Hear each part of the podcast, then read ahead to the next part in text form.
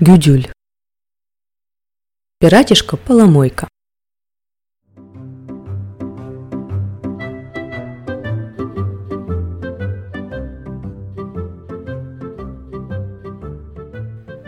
Команда корабля Растрепа состояла из целой банды головорезов.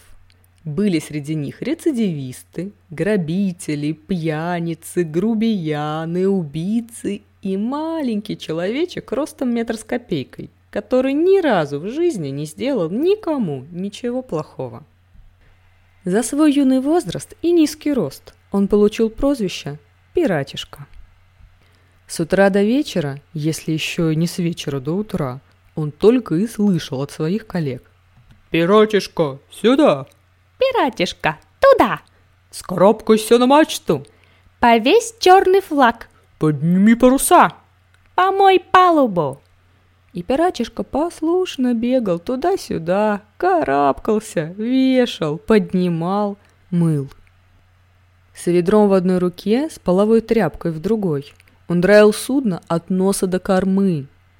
Стоило только ему закончить, как приходилось все начинать заново. Ведь от этих абортажей на корабле была чудовищная грязь. Только представьте себе, сколько всего может попортить сотня громил, колотящих друг друга, на только что вымытом полу. Не говоря уже о том, что у пиратов, даже когда они не сражались, были ужасные манеры. Они плевали на пол, сморкались в пальцы и вытирали их о поручни, а мусор бросали куда угодно, но только не в мусорное ведро. В результате бедному пиратишке приходилось из кожи вон лезть, чтобы содержать корабль в чистоте. Думаете, эти грубияны были ему благодарны? Уважали его труд? Говорили время от времени хоть одно доброе слово? Ничего подобного! Напротив, они смеялись над ним и пели, когда он проходил мимо. Пиратишка, пиратишка, палубу помойка, пиратишка, пиратишка, поломойка. Что, согласитесь, было ужасно глупо.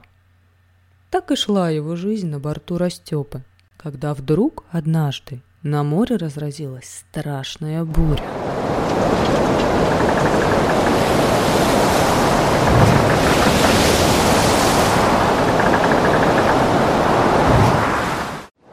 Моряки не видели на своем веку ничего подобного.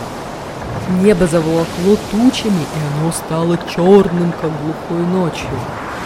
Гигантские молнии то и дело вспыхивали одна за другой, а вслед за ними раздавались оглушительные раскаты грома.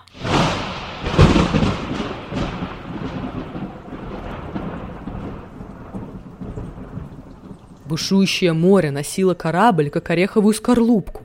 Волны высотой с гору обрушивались на судно, грозясь поглотить или опрокинуть его.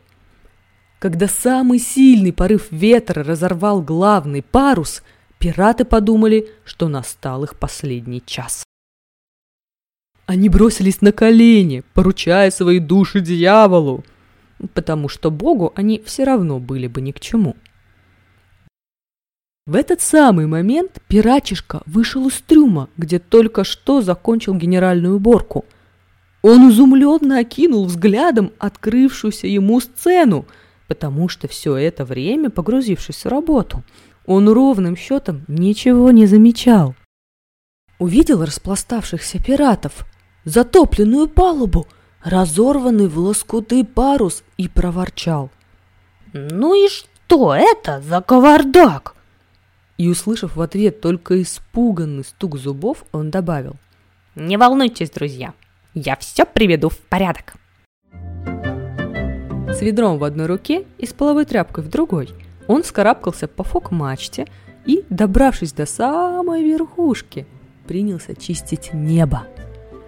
Ох, это было непросто, уверяю вас. Ему пришлось тереть, тереть и снова тереть. Но упорство нашему юнге было не занимать, и никакая грязь не могла долго противиться ему. Вот так-то гадкая погода. И так он тер, тер, тер на глазах своих изумленных товарищей, которые теперь следили за ним так внимательно, что даже забыли бояться. Вскоре на мрачном небе появилась голубая полоска. Потом еще одна. Потом целый кусок неба стал голубым. Бравый пиратишка продолжал драить. Постепенно от его упорной чистки тучи поредели, дождь утих, а молнии стали сверкать реже. Следуя их примеру, море тоже успокоилось. Волны превратились в волночки, волнушечки, волнучушечки, а завывание ветра сменилось криком чаек. Чтобы довести работу до совершенства, пиратишка решил начистить до блеска и солнца.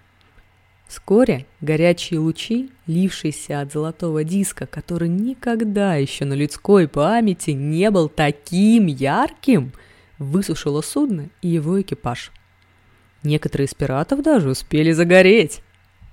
С того дня отношение команды Растепа к своему юнге полностью изменилось. Сначала его носили на руках, а потом переименовали. Так пиратишка-поломойка стал пиратишкой-спасителем. Пиратишка, пиратишка, небо очиститель, пиратишка, пиратишка, спаситель. Пели его товарищи, когда он проходил мимо. И не знаю, как вам, а мне эта песня глупой вовсе не кажется.